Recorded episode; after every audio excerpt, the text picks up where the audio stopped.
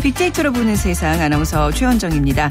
자, 여러분 혹시 알고 계신가요? 그 위대한 사람과 평범한 사람의 차이점이요.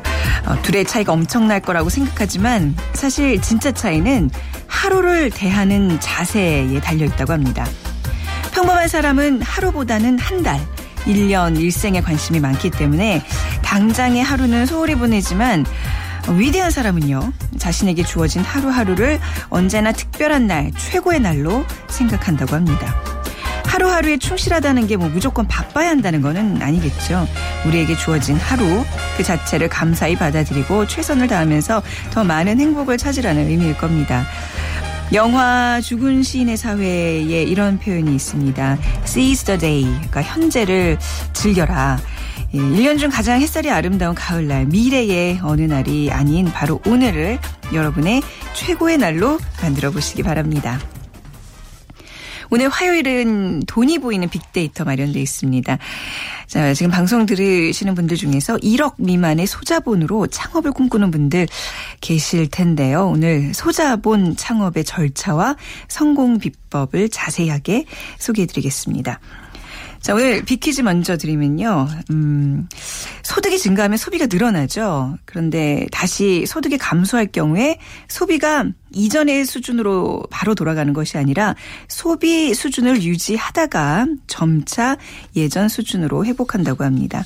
그 경제학자 J.S. 듀젠베리에 의해서 제시된 개념으로 사람들이 경제 사정이 어려워져도 값이 싼 제품을 구매하지 않고 기존에 사용하던 제품을 구매하는 현상을 말하는데요.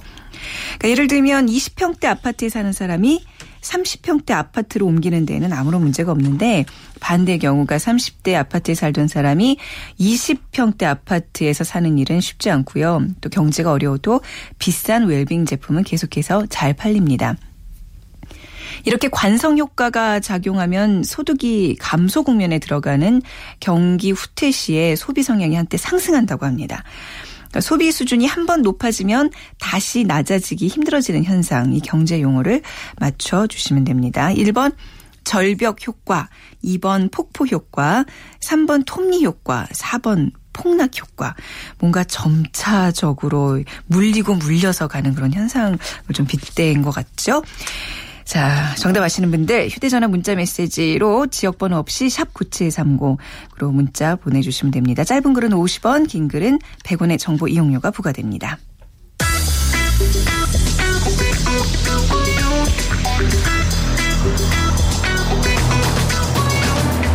화제의 인물을 빅데이터로 만나봅니다. hot 이슈 big people 위키프레스 정영진 편집장이 분석해드립니다.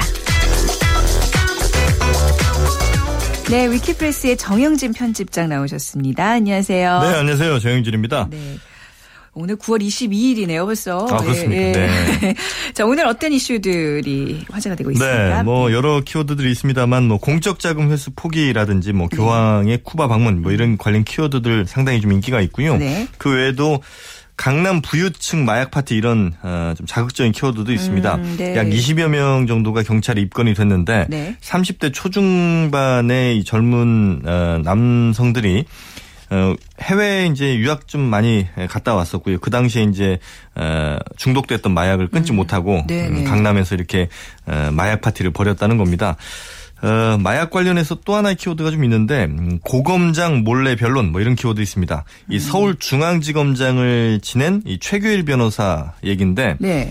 선임계를 안 내고 변론을 했다는 거죠. 누굴 변론했느냐? 뭐 김무성 대표의 사위를 음, 변호한 것으로 이렇게 아. 지금 전해지고 있는데 이 부분은 뭐 좀 더 사실 확인이 필요하겠습니다만 네. 만약에 그랬다면 음, 변호사법 위반이거든요. 음. 그래서 이 부분에 대한 뭐 논란이 상당히 좀 커지고 있고요. 네. 더군다나 이제 김무성 어, 새누리당 대표의 또 사위에 관련된 음. 사건이기 때문에 더 관심들을 좀 받고 있는 것 같습니다. 음, 생각보다 이 마약이 우리 사회에 많이 깊숙이 좀 있다는 사실이 좀 충격적이네요. 네. 네. 그리고 이 불법 스포츠 도박이라는 키워드도 있는데 최근 3년 사이에 10배 이상 커졌답니다. 네. 그래서 지금 7,560억 원 네, 돈이 이 불법 스포츠 도박에 쓰였다는 건데 어, 이런 그 불법 스포츠 도박에 잘못 그 또 발을 들이면 이거 당연히 이제 불법 행위이기 때문에 네. 법적 처벌 받을 수 있다는 거 꼭 염두를 해 두셔야 될 것 같고요. 또 박주선 의원 탈당. 네. 오늘 오후에 이제 입장을 밝힌다고 하는데 아무래도 이제 야권 재편에 좀 신호탄이 될지 새정치민주연합이 어떤 또 내용을 앓게 될지 이 부분에 대해서도 정치권에 많은 또 관심들이 있고요. 앱 사용 시간 이런 키워드도 있습니다. 하루에 애플리케이션 얼마나 쓰세요? 한 2, 30분도 안 쓰는 것 같은데 많이 쓰는 건가요? 아니요, 아니, 아니. 저 아니, 네, 어떤 거 많이 쓰세요? 그냥 뭐 날씨, 날씨, 그다음에 쇼핑, 쇼핑, 네, 뭐 뉴스, 아, 아, 아 뉴스, 뉴스, 뉴스요, 아, 뉴스, 요 네, 네, 좀 더 지적으로 보이기 위해서 뉴스 앱 좀 이용해요, 네. 네, 그 이제 조사를 해봤더니. 네. 하루 2시간 23분 정도를 쓴대요. 네. 애플리케이션. 어, 주로 많이 뭘 많이 쓰느냐 봤더니 네. 게임과 동영상, 음악, 웹툰 이렇게 이제 즐기는 거에 한 52분 정도를 쓰고요. 네. SNS가 한 50분 먹는답니다. 음. 많이 이것도 쓰시는 거죠. 네. 그 뉴스가 27분이고 네. 쇼핑이 4분이었거든요. 그러니까 저, 그, 저 웃으신 게 되게 아줌마스러워서 웃으신 거죠, 지금. 쇼핑을 말씀한다니까. 네. 역시 뭐 여성분들은 아무래도 좀더 네. 쇼핑에 더 많은 네. 시간을 투자하시겠죠. 좀 다양하겠습니다, 앱 사용에 있어서. 네. 에, 그 외에도 뭐, 어, 근데 이 앱 사용 시간이 하루 밥, 밥 먹는 시간보다 길대요. 어. 하루 밥 먹는 시간 아침, 점심, 저녁, 간식까지 다 해도 네. 2시간이 안 되는데 음. 이제는 앱을 사용 사용하는 시간이 밥 먹는 시간보다 더 길어진 그런 시대가 좀 된 것 같습니다. 네. 뭐그 외에도 뭐 철도 군장병 할인 아, 이런 키워드도 있는데 원래 이제 철도를 그러니까 기차를 이용할 때 군 장병들 휴가 같은 거 할 때 이제 할인을 해주거든요. 네. 근데 그 할인 제도를 올 초부터 없앴다는 겁니다. 코레일에서. 음, 네. 그래서 이 철도 군장병들 어, 철도 이용하는 이 군장병들 네. 좀 어, 네. 화가 날 만한 일인 것 같고. 지출이 많이 커질 텐데요. 그 비용이 그렇죠. 만만치 않을 텐데요. 네. 서울 부산 한 KTX 6만 원 정도 하거든요. 5만 몇천 6만 원 하니까 이 부분도 좀 만만치 않은데 음. 특히 뭐 박근혜 대통령이 어, 건군 이래 최초로 네. 1박 2일 어, 휴가를 또 일제히 다 그, 줬잖아요. 그, 그렇죠. 예. 그렇게 이제 휴가도 주셨는데 네. 그 군장병 할인을 좀 해줘야 되지 않을까 하는 생각이 좀 들긴 합니다. 네. 자 교황이 내일 미국을 방문하는데 교황께서 어제 쿠바에서 의미심장한 얘기를 꺼냈어요. 네, 쿠바 아바나 성당에서요. 네. 프란치스코 교황이 어, 사제와 수녀 신학생을 대상으로 한 기도회를 했는데 교회가 가난의 정신을 받아들여야 된다 이러면서 네. 부는 우리를 가난하게 만들고 우리의 가장 훌륭한 것을 빼앗아 버린다. 그리고 교회로서는 나쁜 회계사가 좋다. 음. 왜냐하면 음. 그들이 교회를 자유롭고 가난하게 만들어줄 것이기 때문이다. 네네. 이런 또 울림 있는 얘기를 좀 했습니다. 특히 이제 뭐 용서에 실증 내지 말고 자비를 음. 두려워하지 말라 이런 이제 촉구도 좀 했는데 특히나 그 쿠바의 혁명 영웅이죠 피델 카스트로 전 국가 평의회 의장도 만나서 네. 이념이 아닌 사람을 섬겨야 된다 이런 메시지도 전달을 했다고 해요. 네. 쿠바에 또 많은 분들이 이제 또 이 카톨릭 신자인데 어 이렇게 쿠바에서 올림 있는 얘기를 하는 음. 것이 굉장히 또 화제가 되고 있습니다. 네. 미국 방문에 대한 관심이 굉장히 높아지고 있는 것 같아요. 그렇죠. 예, 예. 네. 미국 이제 내일 방문을 하게 되는데 네. 어, 미국 내 지금 SNS 특히 이제 트윗 그 사용자들의 그 데이터들을 쭉 살펴보니까요. 지난 8월 말까지는 하루 한 만에서 만 이천 건 정도 사이로 어, 교환 관련된 언급을 하다가 음. 어, 낙태 관련된 얘기를 했을 때 한 지난 8월 31일인데 이때 한 4만 건을 넘겼고 하루요. 그리고 난민 관련 발언했을 때 또 한 5, 6만 건 넘겼습니다. 그리고 네. 어제와 그제는 16만 건이 넘어갔죠. 그러니까 미국 방문에 대한 기대감이 그만큼 크다. 아, 이렇게 좀 볼 수가 있겠고요. 지난 한 달 동안 약 230만 건 이상의 어, 트윗들이 오가고 있습니다. 네. 특히 이제 퓨 리서치라는 그 여론조사 회사에서 교황에 대한 긍부정 조사, 긍정 부정 조사를 좀 해보니까 대략 한 84대 16 정도로 긍정적인 내용이 많았다고 하거든요. 네. 전임 베네딕토 교황 같은 경우는 한 30대 70으로 부정적 메시지가 아, 훨씬 아, 이렇게 차이가 많이 나요. 많았는데 네. 프란치스코 교황에 대한 어, 음. 선호도는 굉장히 높은 것으로 특히 이제 미국은 그래도 개신교가 그렇죠. 어, 그 대부분인데 네. 어, 그럼에도 불구하고 교황에 대한 어, 긍정적인 메시지가 아주 높은 것 같고요. 네. 우리나라에서도 어, 이번 그 교황 관련 뉴스에 대해서 어, 존경심이 가슴속 음. 깊은 곳에서 우러나온다. 또 말로만 하는 좋은 말이 아니라 정말 더 감동적인 그렇죠. 것 같다 등등의 네. 반응이 많습니다. 저도 가톨릭 신자는 아니지만 이 시대 성인 프란시스코 교황의 말씀에 좀 귀를 기울이게 되는 것 같아요. 네, 네 그렇습니다. 자 그리고 금융권을 살리기 위한 공적 자금 회수율이 높지 않다는 소식이 종종 들렸는데 이게 이제 실제로 회수를 포기한 금액을 보니까 네. 어마어마하네요. 그렇습니다. 네. IMF 때 이제 은행 살리려고 86조 원 넘게 공적 네. 자금 투입했죠. 그런데 그 중에 미수된 금액이 20조 원 그리고 여기서 돈을 포기한 그러니까 음. 이건 못 받겠다 싶어서 네. 아예 포기한 금액이 13조 원 된다고 합니다. 뿐만 아니라 저축은행 부실 사태도 꽤 컸는데 이때 27조 원 공적자금 들어갔는데 네. 회수 금액이 5분의 1. 뭐 아직 포기는 안 했습니다만 이 중에 상당수는 또 못 받을 걸로 보여서 예상이 되죠. 대략 네. 한 30조 원은 음. 은행 관련 뭐 금융권 관련 공적 자금이 회수되지 않을 거라고 하는데요. 이 30조 원이면 어 우리나라 그 가구 수가 3천만 가구거든요. 네. 각 가구마다 100만 원씩 줄 수 있는. 아 그래요? 그 그러니까 우리가 100만 원씩 준 거예요. 아, 집, 집마다. 제 생돈 100만 원이 그냥 샥 나갔다고 생각하면 은행으로 간 거죠. 아 그래서 공적 자금 이거 결국 우리 다 세금이라는 그 생각 때문에 네. 네티즌들이 네. 굉장히 예, 예 분기심을 좀 나타내고 있지 않나요? 그래서 뭐 네. 뭐 몇몇 개만 소개를 좀 해드리면 네. 저런 상황이면 국민들에게 대출해주고 이자를 안 받아야 정상 아니냐. 음. 자기들은 어려울 때 도움 받아서 살아나고 국민들은 어려울 그렇죠. 때 대출 한 번 받기도 이렇게 뭐 빌고 빌어야 되는 데 네. 말이 되느냐. 또 가진 자에 대해서 돈 쓰는 건 아무 말도 못하고 뭐 몇백만 원 빚 갚아준다면 뭐를 해줘도 운운하는 이런 쇼 하지 말자. 음. 임직원들 고액 연봉으로 이 돈 다 빠져나간 건 아니냐 등등 네. 거센 비난이 일고 있습니다. 네, 그 비난에 저도 한 표 던지겠습니다. 자, 오늘 말씀 감사합니다. 네, 고맙습니다. 네, 지금까지 위키프레스의 정영진 편집장과 함께했습니다. 자, 다시 한번 빅퀴즈 드리면요. 자, 20평대 아파트에 사는 사람이 30 평대로 옮기는데 문제가 없지만 30평대에서 20평대로 어, 옮기는 일은 쉽지가 않죠. 그리고 경제가 어려워도 그동안 썼던 그 비싼 웰빙 제품은 계속해서 또 구매해서 쓰게 됩니다. 이런 관성 효과가 작용하면 소득이 감소 국면에 들어가는 경기 후퇴 시에 소비 성향이 한때 상승한다고 합니다. 자, 이처럼 소비가 경기 후퇴를 억제하는 일종의 이 작용을 하는 현상, 소비 수준이 한번 높아지면 다시 낮아지기 힘들어지는 현상. 자, 뭐 뾰족뾰족해서 단 한 번에 후퇴하기 힘들게 만든다는 의미인데요. 1번 절벽 효과, 2번 폭포 효과, 3번 톱니 효과, 4번 폭락 효과 중에 고르시면 네, 저희 문자로 정답 보내주시면 됩니다. 지역번호 없이 샵 9730이고요. 짧은 글은 50원, 긴 글은 100원의 정보 이용료가 부과됩니다.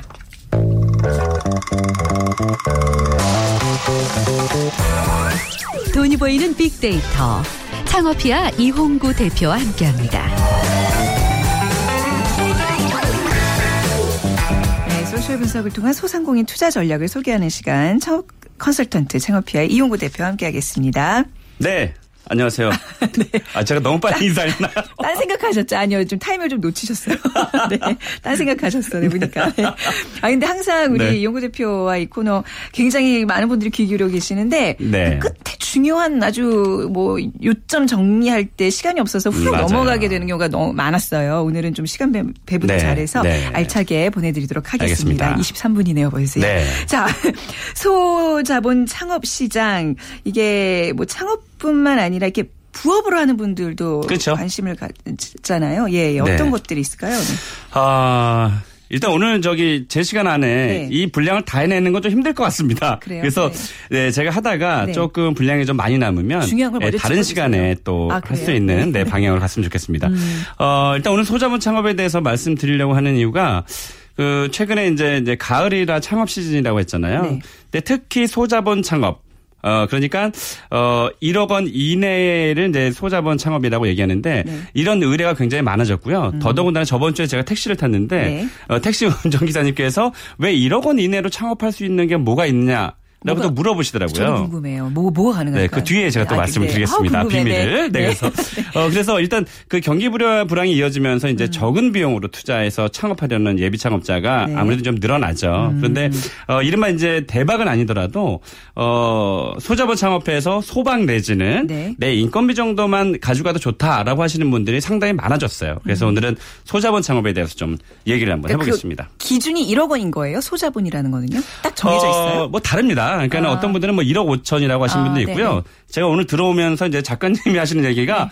아 1억 원도 이건 대자본인데 그 이거를 소자본으로 예. 그러니까 어떤 분 상대적인 거죠. 어떤 분들한테는 음. 1억이면 뭐 소자본이지만 어떤 분들은 큰 자본이라고 할 수 있는데 어 일단 학계나 업계에서는 그래도 기준을 정해야 되기 때문에 1억, 1억 원을 음. 이제 소자본 창업이라고 어 그렇게 분류를 하고 있습니다. 네. 그러면 이제 1억 원을 만약에 이제 투자를 한다. 얼마를 네. 벌어야 우리가 네. 소위 성공했다. 예. 네. 어, 떤 기준이 있을까요? 참 네. 성공이라고 네. 말씀드리기 좀 뭐 하지만 음. 어 현대 창업에서는 어, 2% 이상, 그러니까 어, 투입 대비 투자 대비 2% 이상을 월, 월, 월 월이죠. 네. 그러면 이제 성공했다. 네. 성공까지는 아니지만 기본을 한다는 거죠. 음. 그랬을 때 뭐 2억을 투자하면 400이고 3억을 투자하면 600인데 네. 그러면 1억을 투자했을 때 200밖에 안 되잖아요. 네. 아니면 또 뭐 5천을 투자하면 100만 어, 원밖에 안 되니까 네. 제 생각은 악착같이 보셔서 음. 어 최소한 1억 이내면 네. 3% 정도까지는 올라와 줘야 음. 그나마 300만 원 정도 왜냐하면 이게 저희가 계산을 할 때 수익 계산을 할때 어, 자기의 인건비는 비용으로 포함을 시키질 않거든요. 네. 어, 그러다 보니까 200만 원은 내 인, 어디 가도 200만 원 이상 벌 수도 있을 텐데 네. 어, 직원 인건비 주고 월세 주고 공과금 네. 다 주고 정작 내가 제일 적게 가져갈 수도 있거든요. 음. 그래서 목표를 3%, 월 3% 이상으로 네. 잡아라라는 제가 말씀을 좀 드리고 싶습니다. 네. 요즘 음. 소자본 창업에 대한 관심도는 어느 정도예요? 그래서 네. 제가 그, 어, 한 포털 사이트, 대형 포털 사이트에서, 어, 알아보는 어, 기준이 있어요. 네. 그러니까 검색창에 제가 소자본 창업이라고 한번 쳐봤어요. 그러면 이 소자, 소자본 창업을 치고 엔터키를 치면 네. 소자본 창업에 대한 관련된 그 내용들이 나오는데 음. 엔터를 치지 마시고 네. 소자본 창업 딱 치고 엔터 안 치시면 치기 직전에 네, 네. 연관 키워드가 밑에 쭉 따라옵니다. 아, 그러면 네. 사람들이 소자본 창업에 대해서 어떻게 인식을 하고 어떻게 검색을 한지에 대해서 나오는 거죠. 네. 제가 어젯밤에 눌러봤더니 아, 소자본 창업 바로 밑에 무점포 소자본 창업이 음, 들어가 있어요. 네. 그러니까 정말 적은 비용으로 창업을 하고 싶다라는 그런 그 검색 조회수가 많았고요. 또 두 번째가 여성 소자본 창업. 네. 어, 역시나 그 여성분들이 이제 적은 비용을 투자해서 어, 좀 돈을 벌려고 하신 분들이 많았고요. 또 성공 사례, 또 창업 아이템이 어떤 것이냐. 또 창업 사이트, 창업 비용 이런 음. 순서대로 연관 키워드가 있었습니다. 그러니까 지금 아까도 계속 궁금해하는 게 창업 아이템인 것 같아요. 네. 소자본으로 네. 어떤 일을 할 수 있을지 종류를 좀 먼저 좀 알려주세요.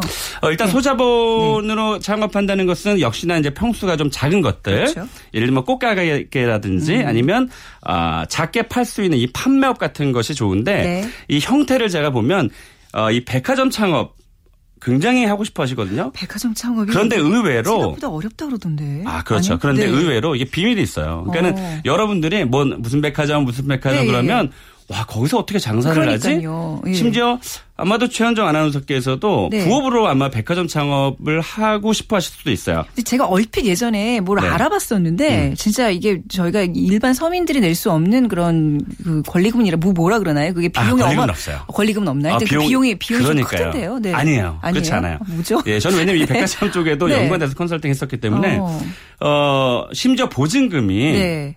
어, 없거나 아니면 네. 천만 원밖에 안 돼요. 아니던데.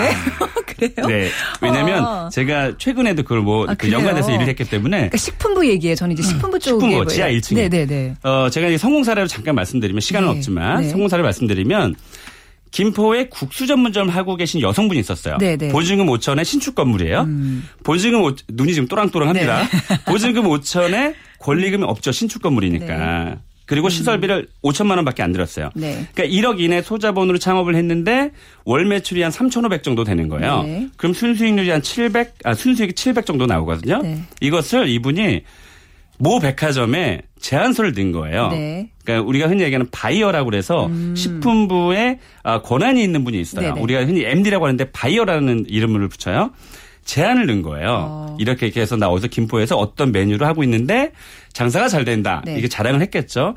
그 두 달 전에 넣었는데 두 달 이후에 답변이 온 거예요. 네. 보고 싶다. 어. 그래서 직접 그 바이어가 김포까지 날아가서 먹어보고 오케이 좋다 해서 지금 한 매장에 네. 어, 모 백화점에 어떤 한 어, 매점의 코너를 입점을 대기하고 있어요. 어. 그러니까 완전 이거는 그러니까 말씀하신 게 뭐냐면 대부분 그 백화점은 법인을 주는데 네. 이렇게 개인이 소자본을 해서 네. 어 성공을 거두면 백화점에서도 관심을 갖고 있다는 얘기죠. 이게 음. 1억 안쪽으로 충분히 창업이 가능해요. 그래서 제가 백화점 쪽에 그걸 알아봤더니 어, 보증금은 천만 원이고 네. 어, 권리금은 당연히 없죠. 네. 시설비가 한 5천만 원 정도 들어가는 거예요. 아. 6천만 원으로 굉장히 유명한 백화점에 입점을 하게 되는 그러니까 이게 거죠. 이제 신축 백화점의 경우잖아요. 그러니까 아니에요. 기존에 있는 네. 아, 백화점이 아, 백화점도 그래요? 예, 뭐 시내... MD 개편을 하거든요. 어, 몇 년대에 한 번씩. 그래서 이것을 어. 제가 왜 길게 말씀드리냐면 어, 남의 얘기가 아니라는 거죠. 아, 어, 이, 이분도 굉장히 예, 예. 개인, 네, 개인이었는데 자기가 열심히 노력하다 보니까 음. 유명 백화점에 입점하게 되는 네. 그런 사례가 있는 거죠. 네. 네. 제가 좀 더 알아보고 얘기를 꺼낼 거 그랬습니다. 그러니까 이 외에도 뭐 마트, 네. 뭐 무점포 창업, 음. 또 전대차 창업이라 그래서 장사가 잘 되고 있는데 한쪽 코너를 어, 재임대를 해주는 거예요. 네. 그런 것은 우리가 다시 임차를 받을 때는 어. 어, 굉장히 적은 비용으로 임차를 받을 수가 있거든요. 네. 그러니까 1억 이내 창업할 수 있는 곳들이 굉장히 많아요. 음, 네. 전대차 창업이라는 게 그런 거예요? 어, 예. 어려운 단어죠. 네, 그러니까 네, 우리가 흔히 얘기해서 예. 쉽게 얘기할까요? 네. 네. 전전세 이름 아시겠죠? 아, 이거는 이제 법정 용어로 네. 전대차라고 하는 건데 음. 아이템은 굉장히 좋은데 돈이 많이 없어요. 그러면 음.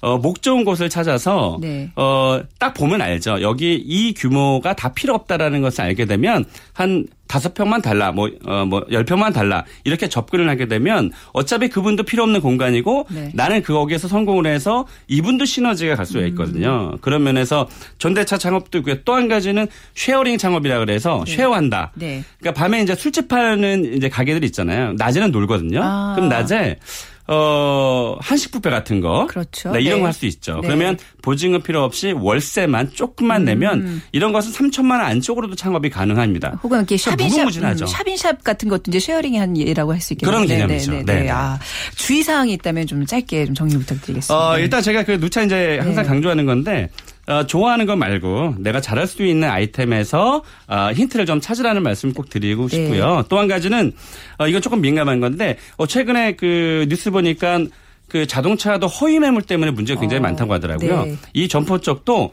허위 매물들이 있어요. 다는 아니지만 그래서 음. 그 매물 이렇게 창업을 치면 이제 네. 매물들이 나오는데 1억을 투자해서 천만 원 번다는 그런 매물들이 있거든요. 음. 그런 것은 이제 허무 맹랑한 거니까 네, 네 그런 것 좀 주의하셨으면 좋겠습니다. 네. 네. 항상 이 시간이 이제 빠듯하게 이제 느껴지는데요. 저희가 진짜 우리 이용구 대표님이랑 이런 창업 관련 컨설턴트 하면 비용이 많이 들잖아요. 개인적으로. 여러분들의 궁금증이 있으시면 네. 사례를 올려주시면 이 시간 통해서 좀 분석도 해드리고 대안도 드리고 그러도록 하겠습니다. 어, 그럼 더 알찬 방송이 될것 같습니다. 네. 네. 오늘 소자본 창업에 대해서 간단히 밖에 알려드리 지 못했는데 네. 다음 시간에 더 자세한 내용 전해드리도록 하겠습니다. 오늘 말씀 감사합니다. 네, 고맙습니다. 네, 창업피아의 이용구 대표와 함께했습니다.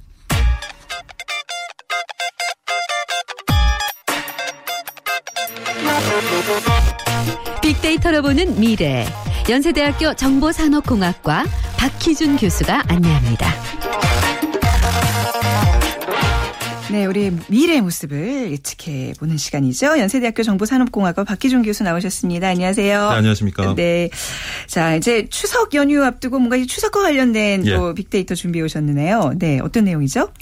에, 우리가 이제 빅데이터 시장이 열리면서 네. 빅데이터가 우리 삶을 얼마만큼 더 가치 있고 행복하게 만들어줄 것인가에 대한 기대가 굉장히 높기도 한데요. 네. 한편 또 빅데이터가 우리가 생각한 것만큼 기대한 것만큼 최근에 성과를 만들어내지 못하면서 또 회의론도 일고 있거든요. 네. 그래서 근데 어떻게 보니까 우리가 빅데이터를 대하는 자세 그리고 추석도 지금 음. 곧 다가오잖아요. 네. 추석을 또 기다리시는 분도 있겠지만 추석이 올까봐 좀또 두려운 두려움, 분들도 당연하죠. 있으실 거예요. 네, 그래서 네. 어떻게 보면 굉장히 빅데이터랑 추석이랑 닮은 꼴이 아닌가. 그래서 우리가 앞으로 음. 빅데이터를 대하는 자세를 통해서 네. 추석 때 특히 이제 추석 연휴 기간 동안 가족을 대하는 자세 아. 한번 좀 살펴보고자 합니다. 그러니까 이것도 이제 인과관계는 아니지만 상관관계 차원에서 좀 볼 수 있다는 얘기인 예, 예. 거죠. 네. 자 그러면 어떤 뭐 빅데이터의 어떤 뭐 특징이 이렇게 추석과 좀 대비될 수 그렇죠. 있을까요? 네. 빅데이터를 정의하는 네. 세 가지 특징 중에 하나가 네. 대용량인데요. 네. 근데 그렇습니다. 이제 우리가 추석 때 이제 가족들을 만나보면 음. 참 질문들을 많이 하죠. 네. 그러니까 지나친 어떻게 보면 지나친, 관심이 지나친 예, 가족 간 네. 관계에 또 불화를 만들기도 하는데 네. 특히 이제 뭐 입시생 그다음에 취업 준비생 정년기에 있는 미혼 남녀분들은 네. 참 가족 친지들 만나는 게 굉장히 부담스럽거든요. 음. 그리고 우리 한국 사람들이 굉장히 또 급해요. 작년에 대학 들어간 친구한테 올해 취업 어떻게 되냐고 또 묻습니다. 예, 갓 결혼한 사람한테 예. 애는 언제 나니. 굉장히 네. 아, 조급한데. 네. 근데 사실 빅데이터도 그래요. 빅데이터가 제대로 어떤 성과를 음. 만들어내기 위해서는 오랜 시간 충분한 데이터가 축적이 돼야 그렇죠. 되거든요. 그래서 최근 네. 기업들이 빅데이터에 투자를 많이 하고는 있습니다만은 아직도 성과가 나지 않는 것이 그만큼 시간이 지나지 않았기 아, 때문인데 네네. 조금 조급함으로 빅데이터를 바라보는 시선이 있는 것 같아요. 그래서 네. 마찬가지로 우리 추석 때 가족 간의 소통에 있어서도 네. 좀 가족을 믿고 음. 기다려주는 그런 자세를 가지고 소통을 해 나간다면 네. 조금 뭐 좀 문제가 덜하지 않을까 생각을 아, 해봅니다. 어, 그렇네요. 그러니까 정말 빅데이터에 대한 어떤 기대가 크고 실망이 크다는 얘기는 그만큼 우리가 기다리지 못했기 때문인 것 같네요. 예. 자, 두 번째 특징은 또 어떤 게 있죠? 네, 네. 두 번째로는 그 다양성을 네. 우리가 들 수 있는데요. 음. 에, 제리 맥가이라는 영화 혹시 기억하세요? 네, 봤습니다. 네. 예, 제가 그 영화를 처음 접한 게 이제 20대 후반이었어요. 네. 여러분 뭐 보신 분도 있겠지만 탐 크루즈가 이제 제리 맥과이어라는 그런 대형 스포츠 에이전시라는 에이전시, 네. 매니저로 분하는데 네. 뭐 잘못된 사업 계획서를 발표하고 이제 해고가 되죠. 음. 그리고 해고된 다음에 이제 사랑을 만나고 그 다음에 또 다시 성공을 일궈 나가는 그런 얘기를 음. 담고 있는데 제가 20대 후반에 극장에서 이 영화를 봤을 때는 네.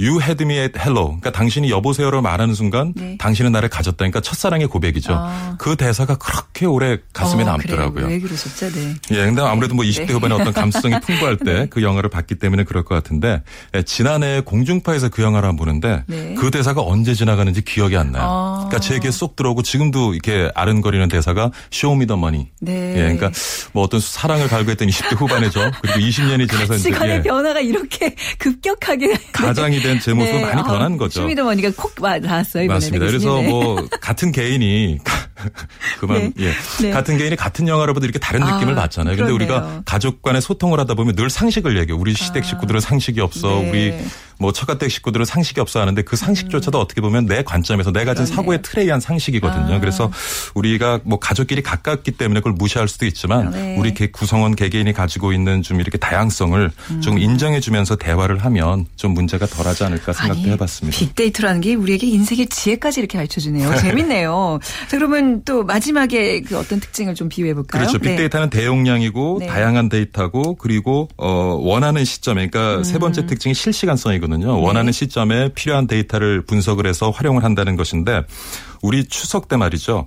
뭐 이렇게 좋은 전통 미풍양속은 음. 충분히 가치가 있고 지켜 나가야 된다고 생각을 해요. 가을에 뭐 이렇게 수확을 한 먹거리들을 그럼요, 네. 네, 차려놓고 이제 오늘 우리 읽게 해준 뭐 네. 부모님들 그리고 조부모님들께 감사의 네. 마음을 갖는 건 참 좋은 전통이긴 한데 근데 차례 지내다 보면 뭐 그 차례상에 있는 음식 위치 네. 뭐 하물면은 그 차례상에 있는 생선의 머리가 이쪽을 봐야 되니 네. 저쪽을 봐야 되니 갖고 시비가 붙어 또 맞아요. 다툼이 일어나는 경우도 있거든요. 형식이 내용을 자꾸 본질을 왜곡하는 현상들이 나타나죠. 그렇죠.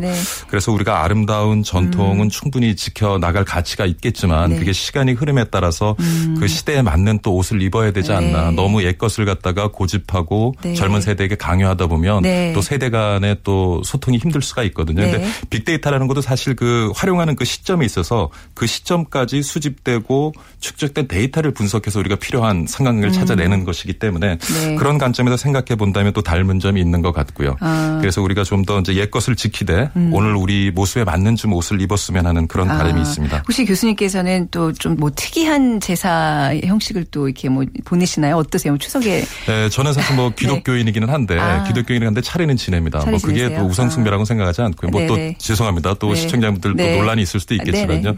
그래서 나름대로 이제 조상님들께 감사하는 음. 마음을 전하기는 하는데 네. 많은 식구들이 모이죠. 그래서 늘 좀 많은 식구들이 모이다 가족 친지들이 모이다 보니까 때론 좀 불안한 면도 있고요. 음. 그래서 조금 말을 줄이고 네. 상대를 배려하는 마음으로 좀 우리가 보통 지금 뭐 여성분들 라디오 들으면서 피할 수 없 으면 즐기자. 네. 한주 내내 이제 그 말을 되새이면서 이제 시댁으로 가시는 분들도 있을 텐데 네. 조금 좀 느긋한 마음을 갖고 가족들에 대한 믿음, 기다려주는 음. 자세, 상대방을 인정하는 자세로 접근하면 네. 좀더 훈훈한 추석이 되지 않을까 생각해 봅니다. 얼마나 이런 명절에 그 가족 간의 그 어떤 소통에 관한 고민들을 많이 하셨으면 빅데이터와 이렇게 연관시켜서 분석을 하셨을까 굉장히 새로운 접근이거든요. 이런 네. 거 언제 생각하셨어요?